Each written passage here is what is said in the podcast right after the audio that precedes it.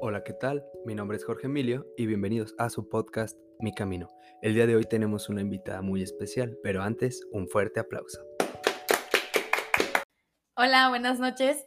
Soy Tere Comte, eh, soy médico veterinario, me dedico a hacer clínica en caballos y también trabajo para una empresa del estado de Morelia y que distribuye medicamento de veterinaria en el estado de Aguascalientes. Muy bien. Mucho gusto, Tere. Eh, para todos los que nos están escuchando, viendo, el tema de hoy es muy interesante, es algo nuevo que nunca habíamos visto. Vamos a hablar un poquito de las relaciones, ¿de acuerdo? Así, relación amorosa. Em, platícanos de esta historia que no les diremos el final, así lo vamos, lo vamos a ir manteniendo ahí un poco en secreto. Eh, ¿cómo, ¿Cómo se conocieron? Bueno, este, les voy a platicar de una historia medio larga. Este, primero estoy aquí porque Chava, un amigo de nosotros, nos me invitó a platicar más o menos de esto. Desde hace, bueno, cuando había pasado como por este proceso de vivir esto que les voy a platicar, sí tenía como que la intención de platicar este tipo de cosas con gente y ojalá este mensaje llegue a alguien más, ¿no? Alguien que haya pasado por eso o es que no quiero cebar el final. Pero bueno, este, les voy a platicar de eh, un proceso que pasé, más o menos fueron como dos años o tres. Mm, conocí una persona, de esa persona me enamoré, literal, este, cómo nos conocimos. Eh, cuando yo estaba en la carrera, Mm, empecé a hacer estancias en diferentes clínicas de caballos, pues para tener práctica, más que nada porque pues en la universidad no nos dan tanta práctica de caballos, o sea, sí como que practicamos como en perros, en ganado, pero en caballos como que más bien quien estaba interesado tenías que como empezarte a meter en la parte de la especialidad ahí. Entonces yo llego a una clínica en Guadalajara y lo conozco a él, era médico allá, pues las cosas se dieron, ¿no? O sea, como que hicimos clic porque teníamos muchas cosas en común, a todos nos gustaba la charrería. Este, él es muy buen clínico y muy, muy, muy bueno para reproducción. Realmente lo que sé yo de, de veterinaria en caballos, él me lo enseñó, eso sí no se lo voy a quitar. Este, y pues de ahí empezamos a andar. Toda risa y diversión, las relaciones a distancia son difíciles, chavos.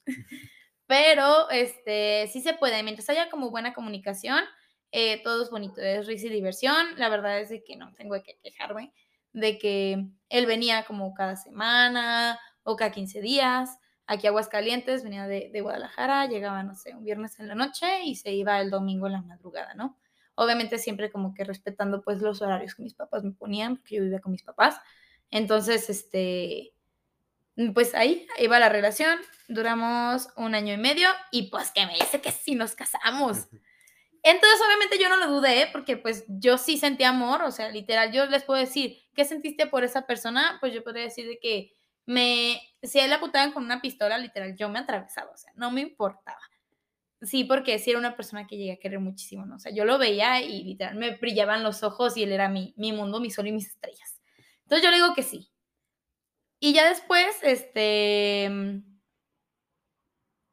Mm, ¿Cómo estuvo?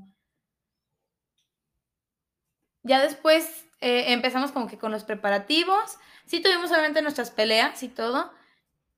Y se llega el gran día. Yo la neta no me arrepiento de nada. Fue muy divertido. sí, mi boda, mi boda neta fue como yo quise. Hubo caballos, hubo charros, hubo show y medio y todo fue muy padre. Y bueno, ahora, ¿cómo es esta parte del, del matrimonio? Porque todos sabemos que es como difícil dar el, el, salto de ser novios y todo, risa, diversión, y después de estar viviendo con la misma persona. Porque aparte pasaron de, de verse un día a la semana a pasar a sí. verse diario todos los días y toda esta parte del matrimonio. Sí, más que nada, bueno, yo creo que lo que sí, obviamente hay como puntos malos y puntos buenos durante la relación que me tocó a mí vivir, por eso, chavos, elijan bien y pónganse muy buzos.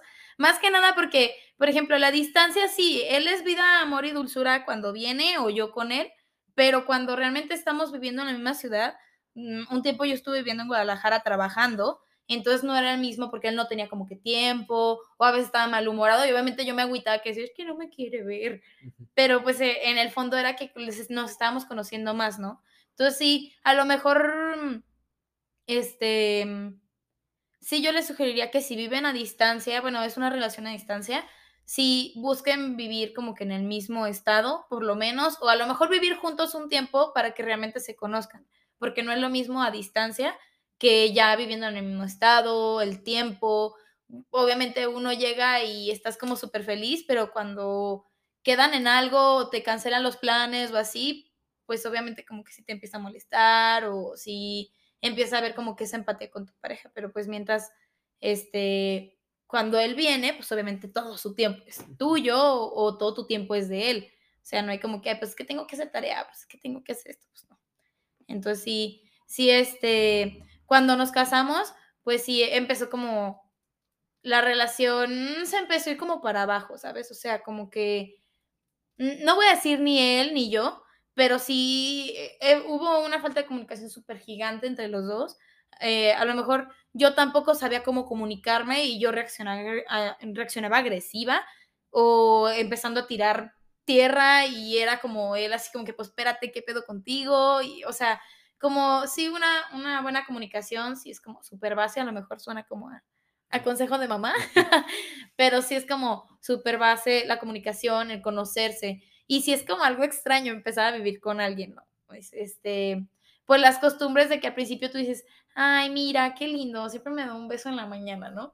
Y ya, ya después como, no manches, tejé de la boca, qué pedo, ¿no? O sea, ya no, ya no es como, ya, ya no es como bonito, ¿no? Ya después es como, te empiezan a aburrir cosas que al principio te parecían algo normal.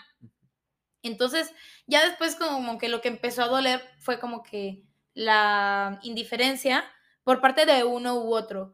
O sea, de que él tenía cosas que hacer y yo estaba esperando que él llegue y pues nunca llegaba o nunca tenía un, un este, un mensaje de, oye, no voy a llegar. O sea, sí empezó como a empezar sí empezó a empezar, ándale, Teresa, sí empezó como a irse para abajo la relación.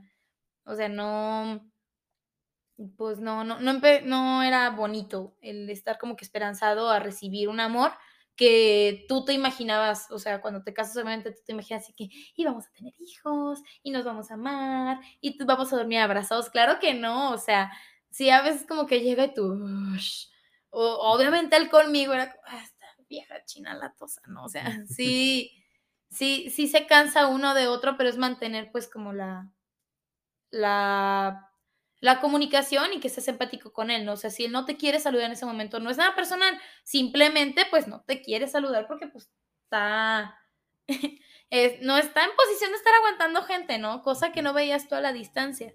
Entonces sí como que empezó a, empezamos pues como que a rozar ya muchas cosas, empecé yo a tener logros en el trabajo porque trabajamos donde mismo, o sea, en la clínica de caballos trabajamos los dos, que me dio un trabajo ahí. Entonces ya tenemos como muchos roces hasta en lo profesional, ¿no? O sea, no nos aguantamos en la clínica y llegábamos a mi casa y yo siempre le decía, oye, ¿sabes qué? Iglesia y Estado, ¿no? O sea, lo que pasa en la clínica nos podremos odiar allá como médicos los dos y aquí pues es otra cosa completamente diferente, ¿no? Cosa que a lo mejor él no lo llegó a entender o yo tampoco algunas veces sí como que decía, ay, como en la clínica, yo peleando, ¿no? O sea, sí había una falta de comunicación gigante, ¿no? Y a lo mejor una falta como de amor por parte de los dos de que no sabíamos cómo él ama y cómo tú amas. O sea, yo esperaba que él tuviera ciertos gestos, el esperar algo de alguien también hace que te hieras mucho. Entonces sí era algo que a mí me lastimó mucho, o sea, yo estar esperando algo de él que no, no iba a pasar.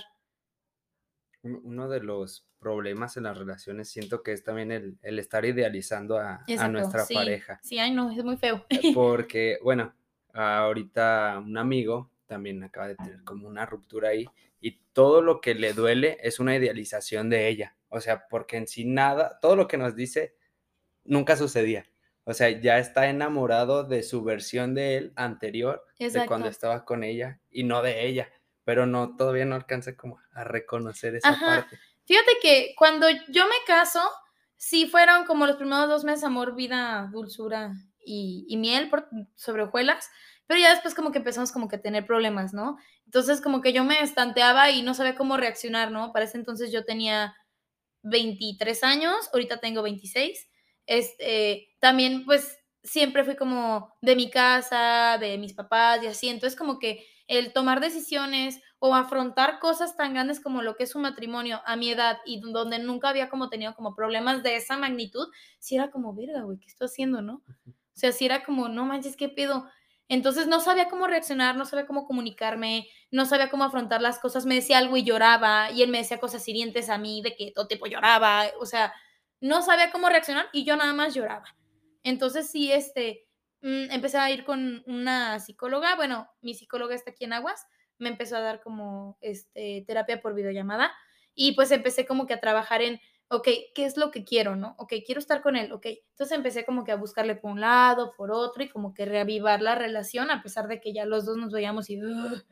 Entonces como que trataba pues de darle, de, como que, bueno, a él le gusta esto, le voy a preparar esto o así, ¿no? O sea, ¿por qué? Porque era algo que yo quiero, no en caer en cosas de machismo y esas cosas. O sea, entonces es algo porque tú quieres. Entonces él me, ella me, me decía a mí, Tere, es que nadie te hace algo si tú no lo permites. Nadie te hace nada si tú no lo permites, ¿no? Entonces, ¿qué es lo que pasa cuando tú te idealizas con una relación?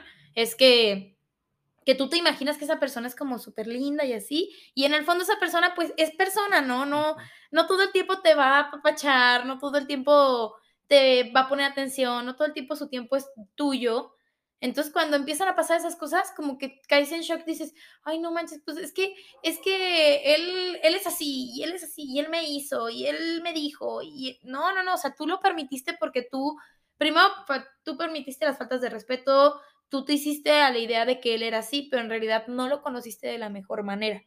O sea, no lo conociste bien como para que te hayas involucrado en un matrimonio, ¿no?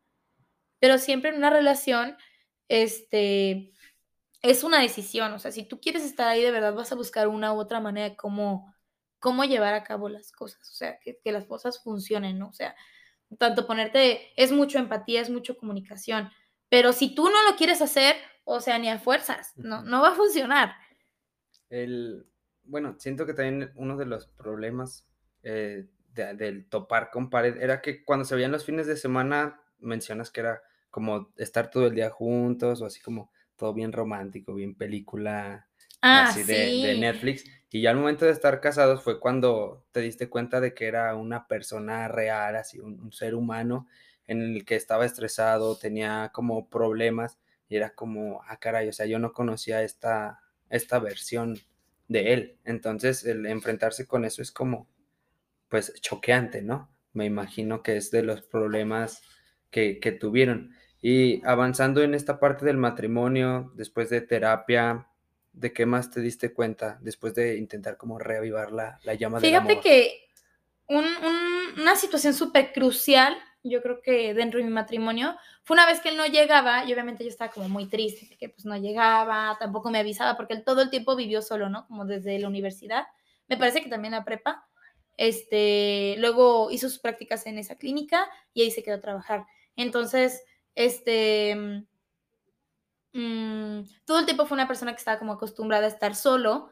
Entonces, obviamente, pues para él como que llegara yo ahí, pues obviamente le está invadiendo y no avisaba. Entonces, a mí me daba como mucho sentimiento que es que no me manda un mensaje que mínimo está bien, ¿qué tal si ya se murió por allá? Y yo, y yo aquí esperando a que llegue, ¿no? Entonces yo estaba muy triste para ese momento, ¿no? Entonces, escuché a Enrique Delgadillo, no sé si lo hayan escuchado, es este, también no, no lo has escuchado. Bueno, es bueno. O sea, como que te platica mucho como que lecciones de vida y así, ¿no? Es bueno. Te habla muy rápido y tú tienes que estar así bien al pedo concentrado, pero es muy bueno. Entonces dijo una, este, estaba platicando. Imagínate que tú tienes una nieve, ¿no? Entonces es de la nieve que más te gusta. ¿Cuál es tu nieve favorita? De limón. Ah, bueno, de limón. Ok, entonces está en un cono precioso y la nieve con una presentación muy bella, ¿no? Entonces, ah, mira, ya está triste tu nieve. Entonces, imagínate que tiene una cereza, ¿no? O sea, pero tu nieve es perfecta, está súper rica con tu cereza, ¿no? Entonces te cae la cereza. Ah. Pero ¿qué pasa? Pues es tu nieve, ¿no? O sea, igual es de limón y te encanta el limón, ¿no? Y te encanta la nieve y el cono está súper rico, ¿no? No hay pedo, ¿no? Bueno, esa cereza es la persona de quien dependes tú emocionalmente. O sea, la nieve era yo. O sea, a mí me gusta mucho, no sé, mi, mi helado favorito. Sí, está bien cañón. O sea, te lo juro que cuando lo escuché yo dije, o sea, lo estaba escuchando en mi celular y yo, mierda. o sea, la nieve eres tú, ¿no? O sea, tú eres todo perfecto, tú te amas, Y si tienes como una cereza en, en la nieve, pues qué chido, ¿no? O sea, pues ah, se ve bonita, pues lo complementa, se ve padre. Pero si se cae la, la cereza, es como, igual a nieve me encanta, ¿no? Pues se cuenta que esa cereza es esa persona, era él, ¿no? Pero si se le caía la cereza era como de, ah, ya, pues estoy triste comiéndome mi nieve, ¿no? O sea...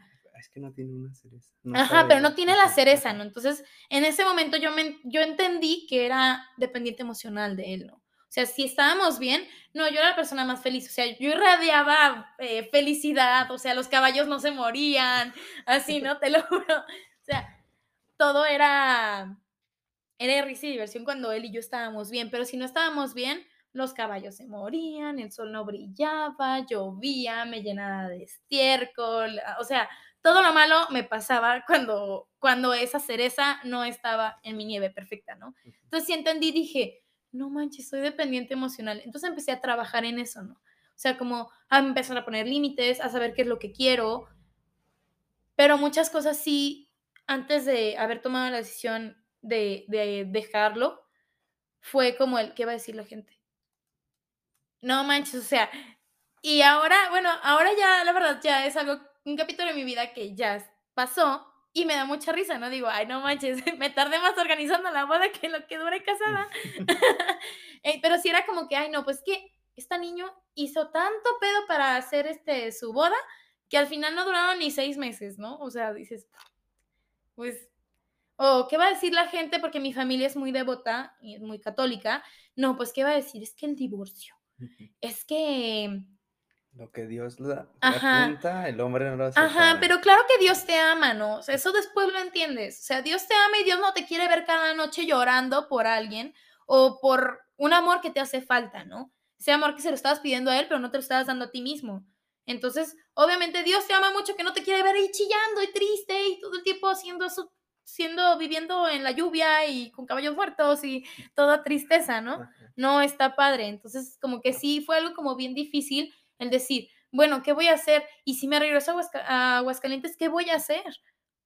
O sea, ¿y ahora qué? O sea, tomar las riendas y serte responsable de ti es muy difícil. Y el decirme, vale madre lo que diga la gente también. De todos modos, quien estaba conmigo o, las personas cercanas a mí me conocían demasiado y me apoyaban demasiado y me dieron mucho amor. Yo siempre dije, después de que pasé como por esa situación, Dios se presentaba en forma de mis amigos, de mi familia, hasta de mi perro, ¿no? O sea, me, dio amor por todas partes, o sea, me llovía amor, me llovían mis amigos, que realmente en ese momento, durante yo la relación, yo me seguí totalmente con él, que no me daba cuenta que tenía amigos a mi alrededor, ¿no? Entonces, cuando, cuando estaba sola o cuando me regreso, sí fue como de, no manches, está Claudia, está Rex, está Alo, está Mariana, e, están un chorro de mis amigos, mis amigos de la prepa siempre estuvieron ahí.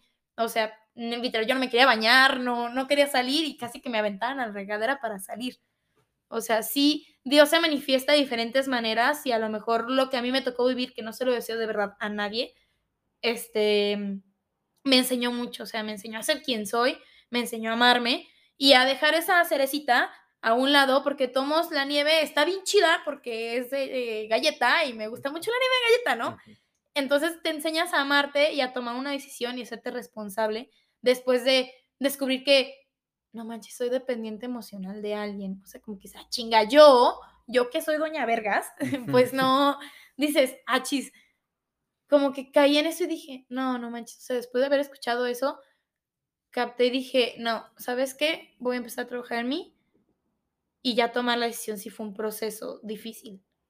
Y bueno, ya, ya nos adelantaste aquí un poquito. Ay, sí, vaya, ya se ve el final. Pero está bien, no, está bien, está bien, está bien. Eh, ¿Cómo es el darte cuenta de esto y decidir terminarlo? Porque ya mencionaste que están todos estos tabús culturales de que la gente te juzga y qué va a decir la gente de mí y si la religión no sé qué, o sea, tenías como ahí muchas cosas a tu alrededor que era como no lo hagas, no te, ahí les va el spoiler, no te divorcies. Ay, ya, ya les dije yo también, pero bueno, ahí por si, por, si, no habían entendido, que si nada más eh, fue separación o divorcio. o sea, ¿cómo es ya el enfrentarte contra esto después de darte cuenta de que esa cerecita se cayó? O sea, ¿cómo es este proceso? Porque terminar una relación así de noviazgo a veces cuesta mucho y, y uno se tarda, no sé, años hasta en terminar relaciones que nos hacen daño. ¿Cómo fue para ti esta parte del, del proceso de decir, ya, basta? Mira, la verdad es que siempre me, me, bueno, siempre he sido una persona que cuando tomo una decisión, la tomo es como ahorita, em, quiero una nieve. Y voy, me voy por una nieve y ya, vuelvo en 10 minutos, ¿no? O sea, como que tomo la decisión, ahorita ya, ya hasta aquí, ¿no? Entonces, cuenta, yo le decía a él, es que mira, vamos a tomar terapia, es que vamos con un sacerdote. Es que yo buscaba el cómo y él me decía, no. O sea, incluso me llegó a hacer comentarios que yo dije, qué pedo, ¿no? O sea, comentarios como, a lo mejor la loca quieres tú, ese tipo de cosas que tú decías, bueno, ¿qué onda, no? O sea, él me decía comentarios que me herían y a lo mejor me hacían dudar si realmente la loca era yo, o a lo mejor que yo era la infantil, o los dos éramos los infantiles, al fin y al cabo una relación es de los dos, ¿no? O sea, no me voy a victimizar ni nada, ¿no? Total, la relación y la responsabilidad era de los dos. Entonces sí, como que yo traté de buscarle por una, por otra parte, por otra parte, ¿no? Y mis papás ya estaban enterados del asunto. O sea, imagínate el impacto como papá, el escuchar a tu hija llorar cada tercer día que te marca, estaba llorando, ¿no? O sea, literal, no sé cómo no me deshidraté. este, pero sí me la pasaba llorando. Entonces, este, el darme cuenta que la cerecita y el ser este, dependiente emocional de alguien, sí dije, no, me, me, puse a trabajar en mí, empecé a decir, bueno, ¿qué es lo que quiero? Que quiero estar con él. Okay. Entonces empecé a trabajar para estar con él. Pero entiendes que por más de que tú estires y estires y estires una relación, si él no quiere poner de su parte, no van a funcionar. O sea, a fuerza ni los zapatos, ¿no? Entonces sí entiendes que no puede estar ahí a fuerza, o sea, no puede estar ahí mendigando amor que ni tú te das, o sea, para empezar y terminar pronto, ¿no? Entonces, si tú, eh, empecé yo a poner límites, ¿no? Hasta que un día, eh, es, también está muy, muy trágica la historia, ¿no? Un día él no llegó a dormir porque estaba en una urgencia veterinaria de caballos, ¿no? Entonces, este, él cuando llega en la mañana, él era como, ah, pues ya fue esta parte, ya fue esto, fue lavar la camioneta, y así, ¿no? Y yo, ah, yo ya desayuné, por si te preguntabas, ¿no? Me dice, ah, órale. Y ya le dije, oye, pues, este, hice la cita con el psicólogo. ¿Cómo ves, este, pues, yo también con mi superparo, ¿no? Di mi número de tarjeta y pues me van a hacer el cobro de la cita, pues nada más como para confirmarla de que vamos a ir el martes, ¿no? Era un domingo. Y me dice, no, ya te dije que yo no voy a ir. Yo le dije, y ya le había dicho días antes, que si no, él no iba con un psicólogo, o sea, yo lo iba a dejar, o, íbamos con alguien a que nos ayude, a que nos enseñara a comunicarnos, o yo lo dejaba. Entonces mi psicóloga me decía, tú pon tus límites, pero si tú no respetas tus propios límites, pues tampoco él te va a respetar a ti, ¿no? Entonces yo dije, ¿sabes qué? Ok, ¿no quieres ir? No. Me meto al baño, saco una maleta, empiezo a poner mis cosas y luego le así como, loca, qué pedo, ¿no? Entonces cuenta que ya empiezo a poner mis cosas y luego me dice, ah, chis, ¿y tú dónde vas a ir? dije, ah, voy a Aguascalientes. Y me dice, ¿de vacaciones o que yo? No, me voy a Aguascalientes con ganas de no volver. Y él así, ¿qué pedo? Y me dice, ah, sí, te vas a Aguascalientes y qué vas a hacer. Y yo, pues allí veo. Y empecé así a guardar mis cosas y todo súper dramático, así como, o sea, neta, así de que fue aventando mis maletas al carro y así, ¿no? Para eso también tenía mi perra, ¿no? Entonces, una vez que yo me peleé con él, pues me fui, pero dejé a mi perra y dejé mis cosas, ¿no? Y esta vez dije, no dejó nada. Obviamente dejé mi Royal Prestige, como me dolió.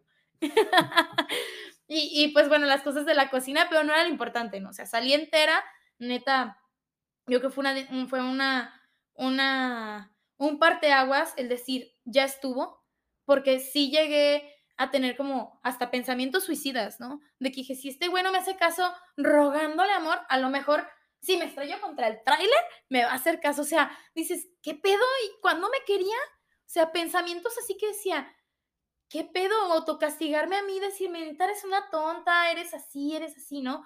A ponerlo a él todo el tiempo al principio, hasta que dije, en ese momento dije, no, ya estuvo. O sea, la loca aquí no soy yo, no quiero ser la loca, la relación no da y pues a fuerza ni los zapatos. O sea, ahorita me voy y a ver qué pasa después. ¿Qué van a decir mi familia? Me vale madre. De todos modos, el apoyo que tenía siempre está tus papás para todas las decisiones que tomes. Mi mejor amiga estuvo ahí todo el tiempo y una muy buena amiga que hice en Guadalajara también, todo el tiempo estaba al pendiente de mí. Dije, ¿sabes qué? Ya estuvo. O sea, ya no quiero que mi helado dependa de la chingada cereza, ya estuvo. Y ya, entonces empecé a agarrar mis cosas y él, le voy a decir a tus papás. Y yo, no, no, no les marques, yo les marco. Agarré el teléfono, yo, mami, papi, ya estalló la bomba, Maya y yo, Maya mi perra, ya vamos para allá. le dije, ah, y él quiere hablar con ustedes. Y lo puse en altavoz, le dije, para que les digas que ya voy para allá. Y yo seguía empacando mis cosas, ¿no? Obviamente él haciéndote como, como súper víctima con mis papás. Obviamente los papás pues reaccionando como papás, echándole un chorro de tierra, de que qué maneras son de tratarme, así. Volvemos a lo mismo. Nadie te trata de una manera mal si tú no lo permites.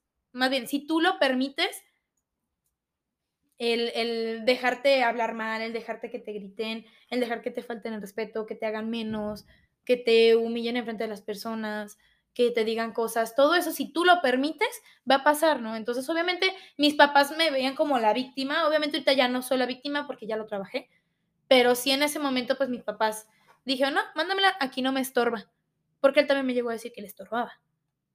Entonces, sí, pues, o sea, mis papás me decían, mira, Tere, pues es que ya, ya estás ahí, este, pues porque tú quieres, ¿no? Pero él claramente con su actitud te dice que no te quiere ahí. O sea, con su actitud de no llega a dormir, con su actitud de, de ni un abrazo. O sea, yo me conformaba de verdad que él, me, que él me confundiera con la almohada porque me estaba abrazando. O sea, imagínate dónde estaba yo parada y lo que dependía de mi cerecita. O sea, cosas así que digo ahorita y te digo, no manches, qué pedo, ¿dónde estaba? Entonces, este, ya en ese momento dije, yo me voy. Hablaron mis papás con él como por teléfono un rato. Claro que yo estaba como que en, modo en perra empoderada y agarrando mis cosas y empacando y todo. Y él diciendo, no, es que yo la trato bien. Y yo empacando y riéndome cínicamente. Eché las cosas a mi carro. Entonces, cuando me subo al carro, él lo primero que me dice es, ¿Ya arreglaste tus cosas con el trabajo, con la clínica, con el médico, el que es dueño de la clínica? Y yo, a ver, mi relación profesional es mi problema. O sea, pero él como que lo primero fue, ¿ya arreglaste las cosas con el médico? Y yo, o sea, se está yendo la que le prometiste amor eterno hace seis meses, güey. Y el primero, ¿ya arreglaste lo de tu trabajo? Y yo, bueno, agarré, subí mis cosas y todo, y así me senté enfrente del volante. Después dije, no, y me regresé. Y él así como que, ah, bueno, pues si ya te vas. Él se estaba bañando, en lo que yo estaba empacando, él se estaba bañando. O así como dice, bueno, pues como ya se va, pues ya me voy a... Pues yo también ya me voy de cotorreo, ¿no? Entonces, cuenta, me regreso, él ya se estaba cambiando y le dije, pues bueno, pues mucho gusto en conocerte. sí, le dije, en verdad deseo que si yo no fui la persona con la que las cosas no funcionaron, deseo que de verdad encuentres a alguien, ¿no? Obviamente me dolió, puta, o sea, me dolió un buen, porque de verdad yo sí lo quise mucho, pero me quise más a mí. O sea, en ese momento yo tomé la decisión que dije, no, ya estuvo. Obviamente le deseé, obviamente lo dices como que de la lengua para afuera, ¿no? En ese momento a lo mejor no lo sentía, pero sí era algo importante que le quería como desear de que, pues, que le fuera bien, que encuentre a alguien que, que, que cumpla lo que él busca, la mujer que él busca, y le dije, de verdad deseo que tengan mucho éxito. Le dije que los proyectos que a lo mejor quisimos hacer los dos, los puedas hacer con alguien más o incluso solo. Ya agarré mis cosas y le dije, pues, gracias. Gracias por el amor que me diste, por la forma en la que me enseñaste a amar, o en la que me enseñaste a amarme más bien. Dije, no, bye. Ya agarré mis cosas. No manches, te lo juro que iba, iba manejando para Guadalajara yo iba cantando Libre Soy, o sea, te lo juro, yo iba, Libre Soy, Libre Soy, así, ¿no? o sea, yo iba como emocionadísima cantando Libre Soy. Fue como si te hubiera quitado una mochila pasadísima de lanza, la de la primaria, así de, ya, o sea, dije, ya, ya estuvo. No sé cómo le hice, o sea, de verdad, de verdad, no sé cómo lo hice. Mi perra me veía con cara de angustia mientras yo manejaba a, a Guadalajara, Aguascalientes, me veía con cara de, no nos vayas a matar. o sea, yo iba muy tranquila manejando, tranquilamente escuchando el radio, que, que, no sean canciones tristes de preferencia. Ya no, en cuanto llegué con mis, con mis papás, me deshice, o sea, literalmente tiré el piso a llorar. O sea, pero dije, ya estamos a salvo, ya llegamos, ya. Y me tiré a llorar, ¿no? Y de ahí no dejé llorar como cuatro días, ya, o sea, pero sí fue como el parteaguas ahí fue si él no quiere estar, no vas a estar con una persona que no quiere estar. O sea, no vas a estar esperando amor que no te dan. Entonces yo creo que el parteaguas fue cuando él me dijo, ¿la loca quieres tú? Dije, no, hombre. Y ya llegaste a Aguascalientes. El, bueno, el no estar mendigando amor fue como lo que te hizo darte cuenta. Y ya llegaste con tus papás y cuál fue su reacción, qué hicieron. Nada, mis papás eran un nido de amor esperándote. O sea, hasta ya se me cortó la voz.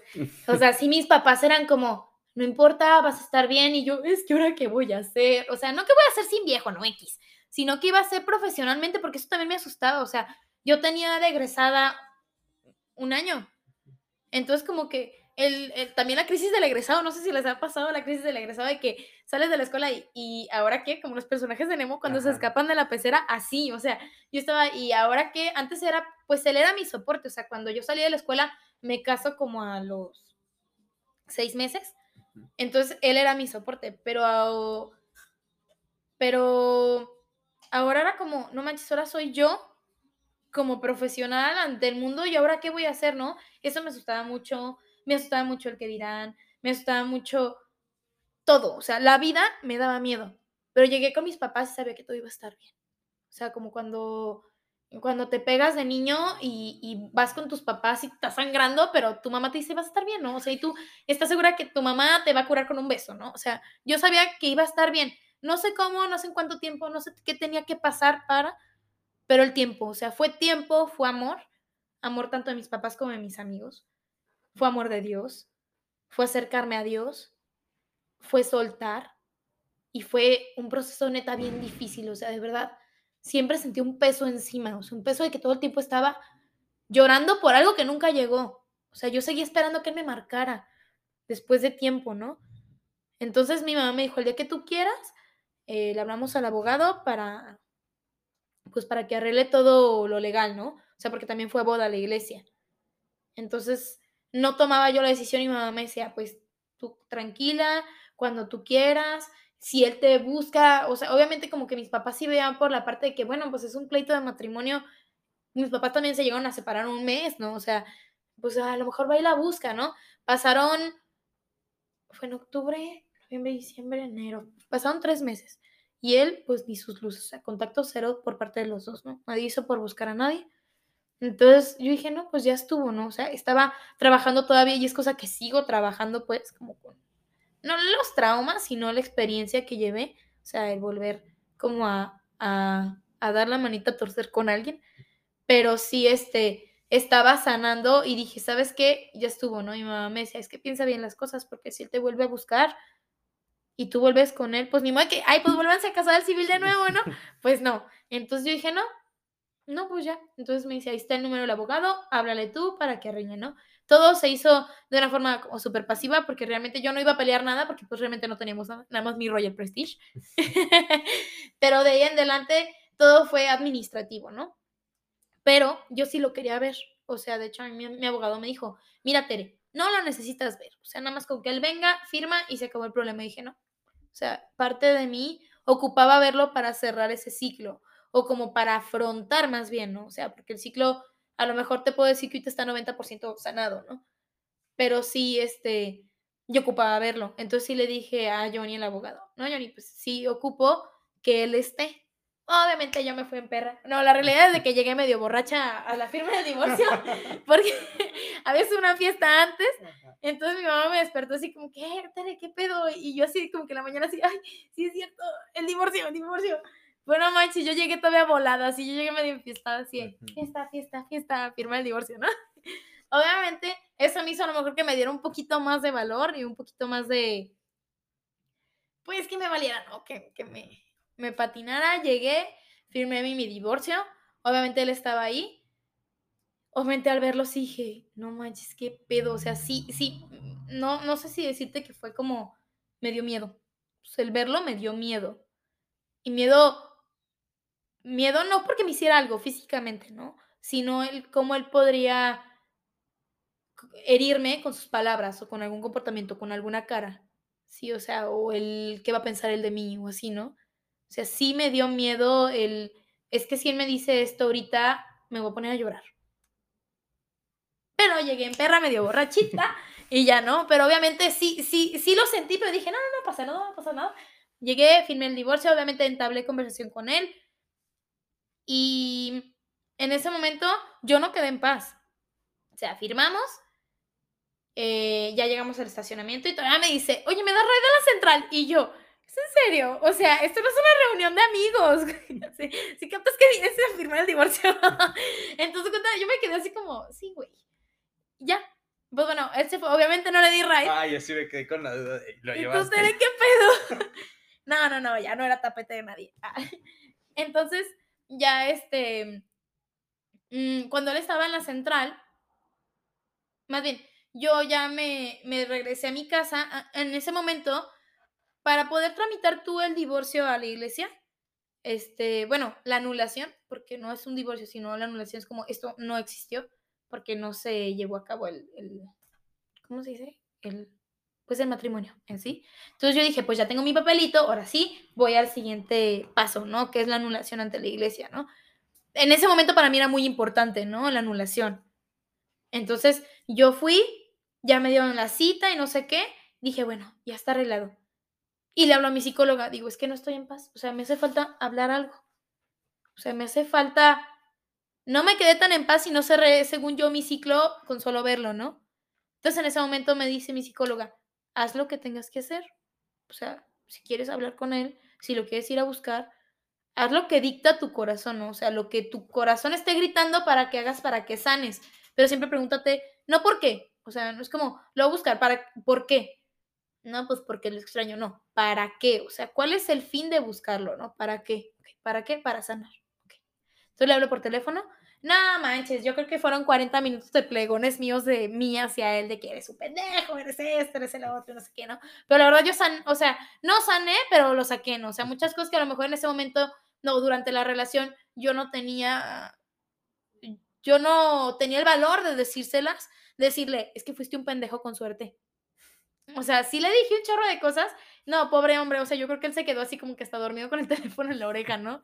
Hasta el último, este, él sí me llegó así, así como que, pues es que, eh, yo pensaba que, es que sí pensé en buscarte y yo, o sea, después de cuánto tiempo pensabas buscarme, ¿no? O sea, pues es que yo no estaba jugando, o sea, de verdad, sí cuando tomé la decisión que dije ya estuvo y que me regresé, fue porque ya, o sea, no quería otra oportunidad, no, no pretendía e, es un berrinche y si tú me buscas al rato volvemos, no. Y es lo que he visto, por ejemplo, en muchas relaciones como tóxicas, en las que terminan y tú estás súper segura y luego se buscan y luego ya vuelven y así, ¿no?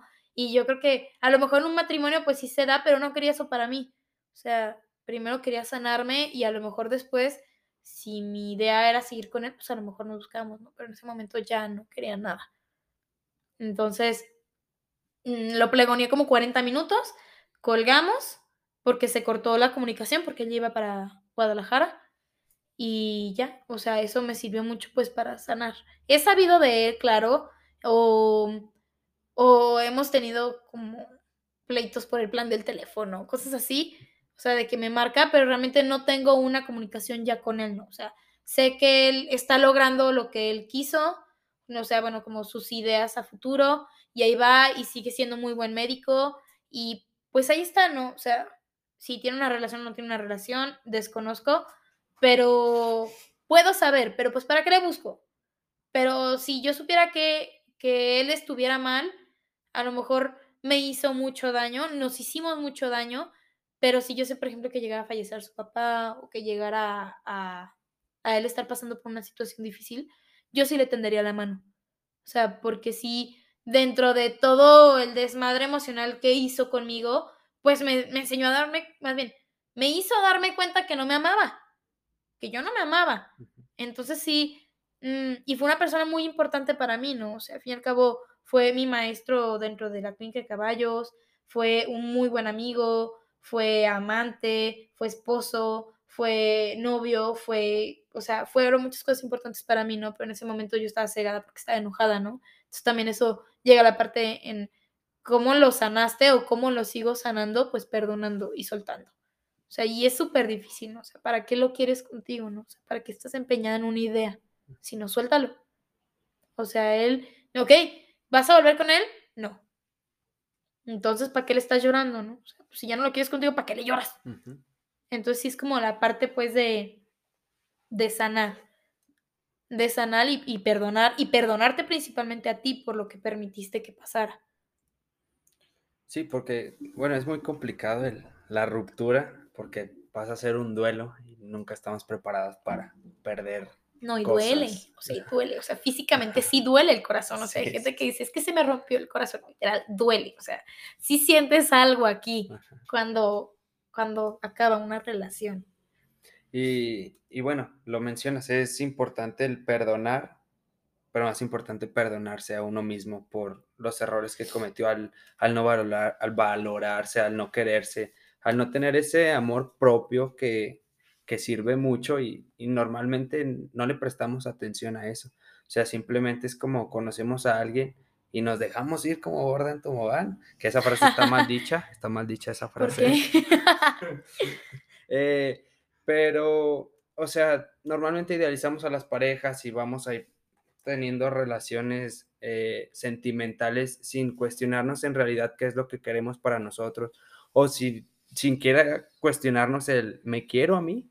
O sea, es muy importante el el darnos cuenta de eso. Y y para esta parte de las rupturas, el soltar también es como eso que mencionas ahorita, es como se lo voy a ir a decir a mi amigo ahorita corriendo.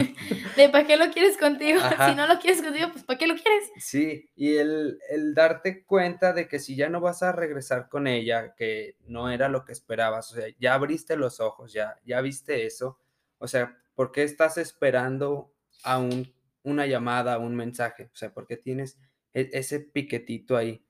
Que siento que todavía él él ahí lo trae colgando, pero, o sea, tiene una idea todavía errónea de lo que es el amor. Y aquí quisiera hacerte una pregunta que antes de empezar.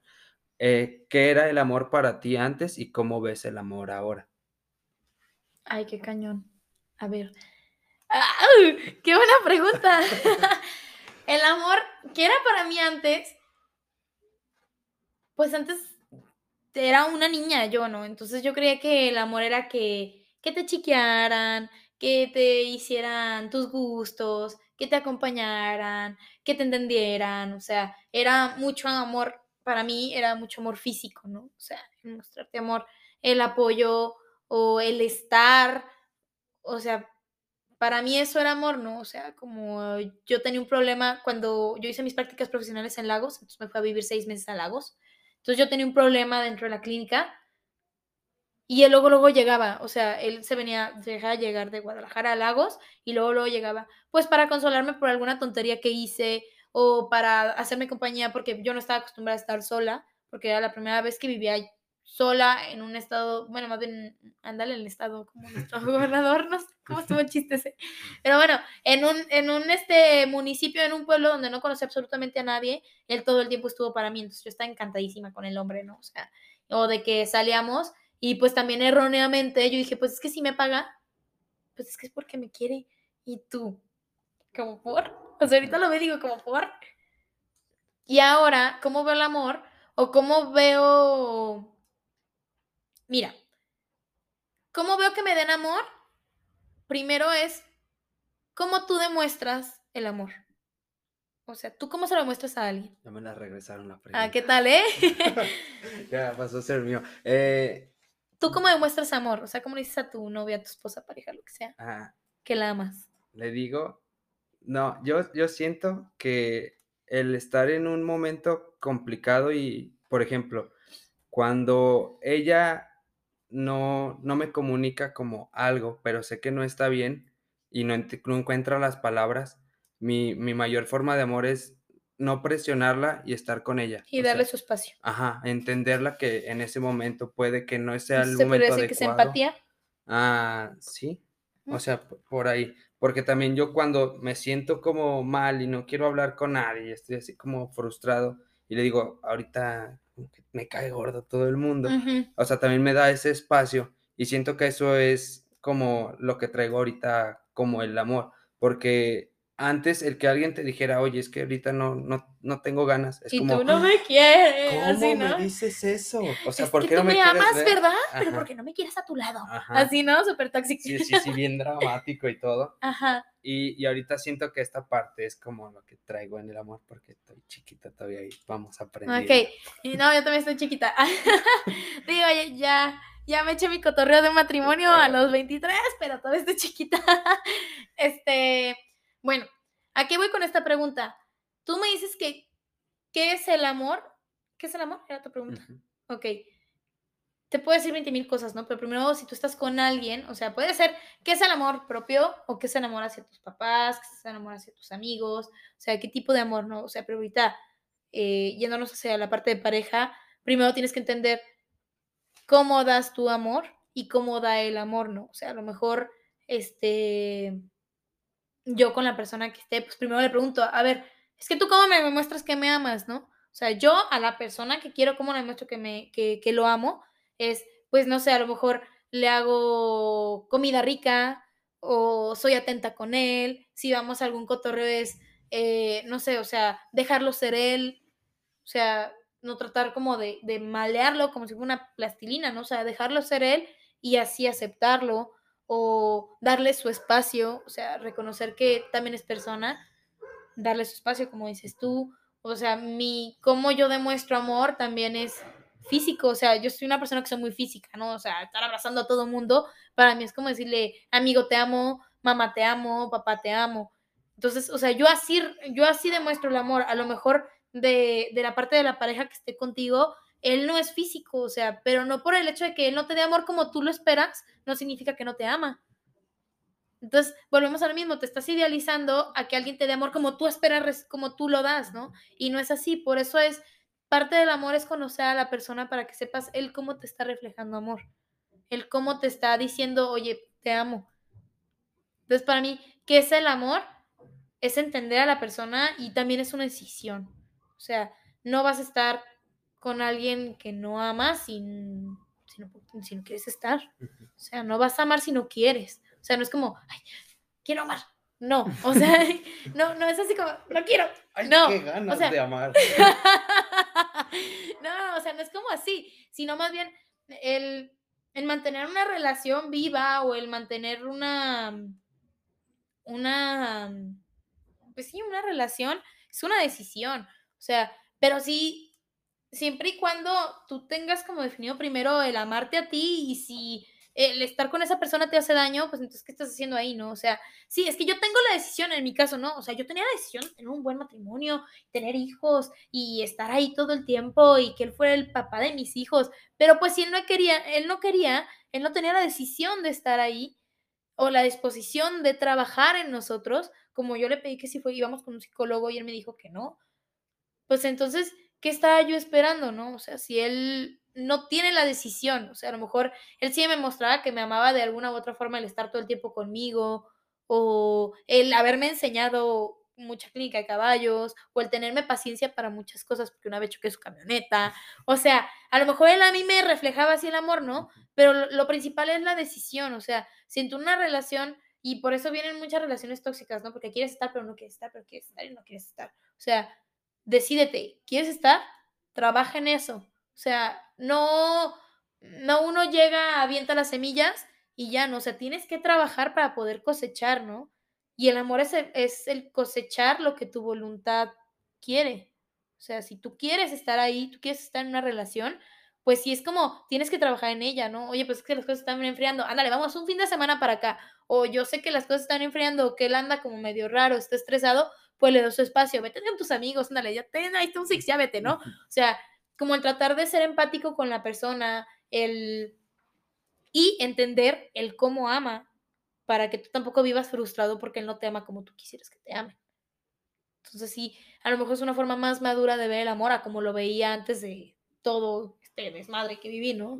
O sea, porque yo esperaba que, que él me amara eh, comprándome cosas o todo el tiempo estando conmigo o, diciéndome que estoy bonita o, o sea, yo esperaba otras cosas de las personas, bueno, de, de él, que él me demostrara que así me ama, ¿no? O sea, pero él me mostraba amor de otras maneras. Ahora lo veo y digo, bueno, o sea, no digo que él no me amara, pero pues realmente no estaba la decisión. O sea, o en ese momento pues se vale decir, ¿sabes qué? Pues mejor no. Pero no estaba como el decir, ¿sabes qué? Planeta ya no quiero estar contigo. Y bueno, ahorita retomando esta idea del amor, siento que va de la mano con lo que nos vende como toda la publicidad, las novelas, las películas, esta parte de que el hombre tiene que ser un príncipe azul y la mujer como la princesa que vamos y salvamos. Desde la perspectiva del hombre. Ajá, sí, o sea, eso es lo que nos venden. Y muchas veces eh, caemos ahí en el error de que nosotros como hombres tenemos que estar como muy al pendientes y tener que estar siempre como No, pero puede ser recíproco, o sea. Y, y ahí es donde se empieza con la comunicación y el, oye, ¿y tú cómo amas? O sea, ¿cómo puedo demostrarte yo que, que, te quiero, que me gustas? Porque puede que, como mencionas, no tengamos el mismo lenguaje del amor y ahí empiezan los problemas. O sea, dices que tú eres física y él a lo mejor era muy frío o era físico en un momento, pero era una vez a la semana. Y ya cuando estaban juntos era como, este me mintió, no, no es así siempre. o sea, no se lo comunicaron eso en todo momento el, decir, oye, es que no soy romántico siempre, nomás es como... Sí, o pues a mí la neta, mm, no sé, o si tú dices que a mí la neta no me gustan los abrazos porque tengo calor. Él me decía eso, me dice, es que no me abrazas porque tengo calor y yo, es que no me quiere, así, ¿no? O sea, si es como comunicarlo y entenderlo, ¿no? O sea, pero si él, el hecho de que yo era tan niña como para decir, es que no me quiere, o sea, es que si no me abrazas porque no me quiere, o sea, más bien tienes que entender a esa persona. ¿sí? Hablarlo y comunicarte y antes de tomar una decisión de, ay, vámonos a casar, pues primero como que poner las cartas sobre la mesa, desde la parte económica, o sea, yo también viví violencia económica, aparte de psicológica, o sea, pasé por, o sea, jamás fue física, pero, o sea, sí pasé como por varias cosas. ¿Por qué? Porque no, no nos comunicamos, nos pusimos, nos pusimos las cartas sobre la mesa de, ok, este, nos vamos a hacer cargo mitad y mitad, o sea, económicamente mitad y mitad, o yo 100% en la casa y tú todo lo que se ocupe económicamente lo pones tú. O sea, siempre es como una, una negociación, ¿no? Antes de llegar a, al matrimonio. Y todo eso, o sea, todo eso detonó y explotó cuando llegamos y no, pues ya nos casamos y ahora qué pedo, ¿no? O sea, porque nunca nos comunicamos. O sea, la realidad es que nunca tuvimos esa comunicación como para llegar a acuerdos tan importantes, por ejemplo, de quién va a hacer de comer, quién lava los trastes o así, ¿no? Entonces, él viene de una familia machista y mi familia pues también es más matriarcal porque mi mamá dice que se hace y que no se hace y mi papá no me dice sí, mi amor. Pero, este, al fin y al cabo, mi papá es el proveedor, ¿no? Entonces, pues nosotros asumimos que iba a funcionar así. Y no todo el tiempo tiene que ser como tus papás funcionaron, o sea, puedes llegar a, una comunicación con tu pareja y decir, ¿sabes qué? Aquí vamos a michas y michas, ¿no? O sea, yo aporto económicamente, tú también, nos vamos a michas, pero la casa también, porque pues no está chido uno como mujer que llegues a tu casa y todavía llegas a lavar trastes, todavía llegas a hacer un chorro de cosas y ellos llegan, se quitan las pantuflas y se van a dormir, O sea, no, si es parte pues de comunicarte antes de que decidas casarte, sí, pues primero comunicarte con él, saber hacia dónde van, cómo van, cuál va a ser el rol en cada uno, porque después hay como muchos problemas de comunicación y muchos, y muchos pleitos que te podrías ahorrar un montón si lo hubieran platicado desde antes, ¿no? O sea, cosas que son negociables para ti, pero para él no, o sea, cosas así que hace falta pues que, lo platiquen. Así que chavos, si se van a casar, siempre platiquen esas cosas con sus parejas. ya, ya tienen la lista de lo que tienen que preguntar, apunten. Ajá, sí, apúntele bien en todo lo que ya dije. Así hagan la lista y el día que ven a su pareja que se quiere casar con usted, le dice, a ver, esto, la casa, quién va a hacer tal cual cosa, cómo nos vamos en la Sí, o, ajá, o sea, cuánto es el presupuesto de la renta o, o, qué onda, ¿no? O sea, todo. De amor no se vive en el mundo real. Esa, ¿eh? Exactamente, de amor no se vive, ¿no? O sea, y, yo quería vivir de amor, o sea, en ese momento yo quería vivir de amor, o sea, yo pensaba que, que pues es que si él me abrazaba todo el tiempo todo iba a estar bien, íbamos a comer de, de, si me abrazas, y abrazos. No me da hambre. Sí, sí, yo decía eso, o sea, te lo juro, ¿no? O tan así estaba con él que yo decía, ay, no importa, todo va a estar bien, vamos a vivir de amor, así. Eh, bueno, eh, ¿algún otro mensaje que le quieras dar a alguien que quiere empezar una relación o que ya está a punto de casarse o que está ahí como... A punto de divorciarse. A punto de divorciarse. Mira, yo creo que mi mensaje va más principalmente pues a, la persona que esté viviendo una relación tanto tóxica en un noviazgo como a quien esté ya bien metido hasta el fondo de en un matrimonio. O sea, no eres ni la primera ni la última, o ni el primero ni el último en tomar una decisión de lo que es el divorcio. O sea, no, no por el hecho que te hayas divorciado, yo lo llegué a pensar, dije, es que si yo me divorcio nadie me va a querer. ¿Quién va a querer una divorciada? Güey, no manches, o sea, eso pasa a segundo término, ¿no? O sea, si yo no les digo, no es como que llegue y, hola, soy Tere, divorciada. Pues no, claro que no, o sea, obviamente es algo que llegas a platicar como con la gente, con la gente que ya me conoce, pues lo sabe, ¿no? Y ya está, es parte pues del cotorreo con mis amigos, ¿no? O sea, pero no, no te va a hacer menos persona el haber tomado una decisión que siempre no. Y eso incluso te hace más valiente. O sea, el decir que no es más de valientes que alguien que enfrenta algo que en realidad pues no. O sea, el decir, ¿sabes qué? Dar un paso atrás es mucho más inteligente y de una persona más fuerte y más valiente el decir, siempre no, o sea, no, no es lo mío. Y que te valga madre lo que diga la gente, que te valga madre eh, lo que diga la religión incluso, o sea, a lo mejor ahorita eh, hablando de la iglesia, a lo mejor yo no me puedo acercar a comulgar, ¿no? Porque no estoy viviendo con mi esposo. O sea, mientras tú tengas una buena relación con Dios, como te digo, o sea, Dios no te quería ver estar eh, ahí llorando, triste todo el tiempo, ¿no? O sea, si tú estás en una situación difícil con una pareja, date cuenta si realmente esa persona es la cereza del, de la nieve, ¿no? O sea, y que realmente valores el sabor de la nieve que eres tú, ¿no? O sea, amate y empieza a ver qué es lo que quieres, ¿no? O sea, antes de, de tomar una decisión es, ok, voy a tomar la decisión de divorciarme. Pero realmente es lo que quiero o, quiero seguir estando ahí. O sea, y si quieres seguir estando o no quieres seguir estando, es tu decisión y nadie te va a juzgar, ¿no? Solamente cada quien sabe lo que vivió en, en su momento, ¿no? O sea, yo cuando salí de esa situación me encabronaba que me estuvieran preguntando, ¿no? O incluso cuando yo llegué con mi familia, me decían, bueno, Tere, y esta persona y yo. Lo primero que les dije cuando yo llegué a la primera reunión familiar sola fue como, bueno, pues ya se murió, si quieren lo pueden ir borrando de Facebook. O sea, esa fue como mi conversación. Y me dijeron, bueno, ¿qué pasó? Yo no quiero tocar el tema y no voy a hablar de eso con ustedes. Mi, mi familia lo tomó súper bien. O sea, nadie me preguntó. De hecho, hasta la fecha, mmm, nadie me ha preguntado nada. O sea, así como que sale medio al tema, medio hacemos este, broma de eso.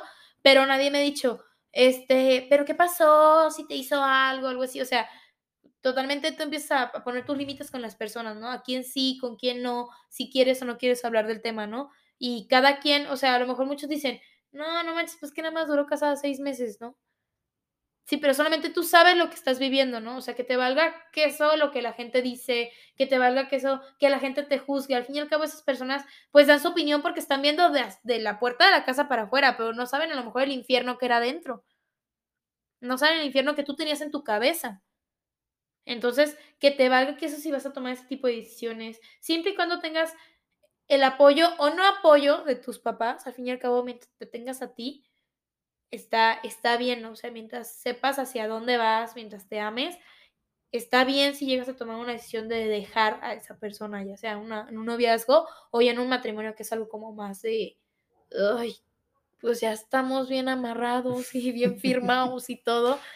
No es es más de valientes dar un paso hacia atrás y decir, no me gustó, a estar ahí metidos y no llegar a hablar con esa persona y al, y al, o sea, a la larga te va a hacer a ti, va a hacer ir a esa persona y las cosas van a terminar peor, ¿no? O sea, entonces no es malo el, no es malo el divorcio, no estoy diciendo, ay, todos divorciense, no, o sea, siempre y cuando haya disposición de los dos, qué chido, o sea, no dejo yo de creer en el amor, no dejo de creer, en el matrimonio, que no lo quiero ahorita es otra cosa, pero sí, este, no es malo echarse para atrás, ¿no? O sea, el dinero que se gastó en la boda, el dineral que estuvo muy chida, este, pues luego lo recuperas.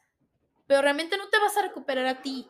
O sea, a lo mejor si yo hubiera tomado la decisión de suicidarme o algo así, pues ¿quién recupera a Tere, no? O sea, el haberme echado para atrás, yo creo que fue una de las decisiones más difíciles de mi vida. Fue una de las decisiones complicadísimas que me dolieron hasta el alma, pero yo creo que fue una experiencia que de verdad, si me enteré, tú te volverías a casar y hubieras pasado por lo mismo, yo diría, sí, sin pedos. O sea, por eso soy quien soy, ¿no? Por eso a lo mejor eh, agarro esta forma del amor de una manera más madura o me costó mucho trabajo como entenderlo de esta manera.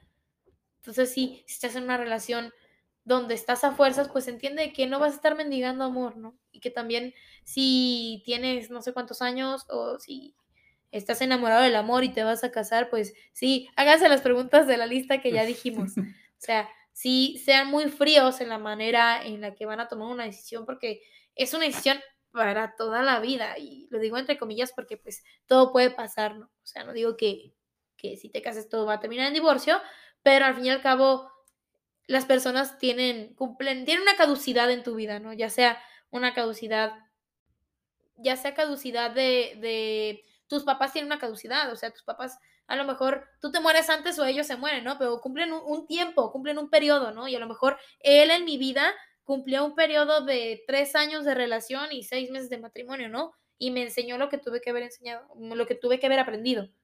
Entonces, este, por eso te digo, no, no los matrimonios, hay unos que sí duran para siempre y otros que no, pero no es ni el primero ni el último en, en, en que le pase, ¿no? O sea, y hay vida después de, y todo sigue y todo va a estar bien, o sea, todo fluye, el tiempo pasa y no todo el tiempo vas a estar ahí triste tirado en tu cama sin bañarte tres días, ¿no? o sea, todo sana, todo sana, pero principalmente trabaja en ti, o sea, ámate y ámate desmedidamente hasta que llegue alguien que te pueda amar igual que tú te amas, ¿no? Y acéptate y conócete. Y es, ha sido un proceso que a mí me ha costado mucho y todavía sigo en él, de, de sanar lo que ya pasó, sanar de la infancia y porque estás buscando patrones, ese tipo de cosas que, pues bueno, luego lo platicamos. Pero si este, sánate, trabaja en ti y también, o sea, va a pasar. O sea, va a pasar todo sana, ya sea un noviazgo, un matrimonio, todo sana. Y si quieres estar ahí, pues también, o sea, lucha por eso. Mm, mis abuelitos vivieron, o sea, más bien tuvieron creo que como 57 años de casados, pero 5 de novios, o sea, se amaron eternamente por 63, 62 años, ¿no? O sea, y por eso es que digo, yo sí creo en el amor, pues porque es, o sea, obviamente, pero pues estaba la decisión por parte de ellos, ¿no? Entonces, si tú quieres estar en una relación y hay decisión por parte de los dos, pues quédate ahí, y si no, aprende a decir hasta aquí, aprende a decir, no tengo por qué estar mendigando algo que no me va a llegar. O sea, simplemente esa persona no quiere estar, no la puedes tener amarrada y tampoco vas a vivir de amor. O sea, sí, ve primero por ti y ya después las cosas se van dando. O sea, trabaja en ti y si tú eres emprendedor, tú tienes como muchas cosas en tu cabeza de lo que quieres lograr, esa persona que vaya a llegar a estar contigo, llámase el amor de tu vida o el amor de tu vida en ese momento, va a llegar. O sea, va a llegar la persona que te enseñe a sanar o la persona que te enseñe veterinaria o que te enseñe a amarte pero todo, todo pasa para algo, no por algo, sino para algo. O sea, sí viví una de las experiencias más fuertes de mi vida, pero la verdad no me arrepiento de nada. No me arrepiento de haber amado como a mí, tan desmedidamente como lo amé a él. Pero tampoco me arrepiento como de ese periodo en el que no me amé y que me, me hizo como que me cayera el 20 de, de, güey, pues que no te estás queriendo, ¿no? O sea, sí, no es ni el primero ni el último, no pasa nada, todo sana. Y pues ya. Es todo. Eh, Mm, quiero traer aquí una frase que siempre me gusta decir, desde una canción de Julieta Venegas, la canción es Me voy, que dice, lo merezco, pero no lo quiero y por eso me voy. Esto muchas veces sucede en las relaciones. Eh, nosotros la escogemos, nosotros la elegimos, decidimos cuánto tiempo estar con ella. O sea, lo merecemos porque fue nuestra elección, pero si no lo quiero, me puedo ir. Julieta Venegas. Muchas gracias por haber escrito esa joya. Eh, ya saben, mucho amor propio, establecer límites, no idealizar a sus parejas y aprender a soltar. Mi nombre es Jorge Emilio. Yo soy Tere Comte. Y esto fue Mi Camino.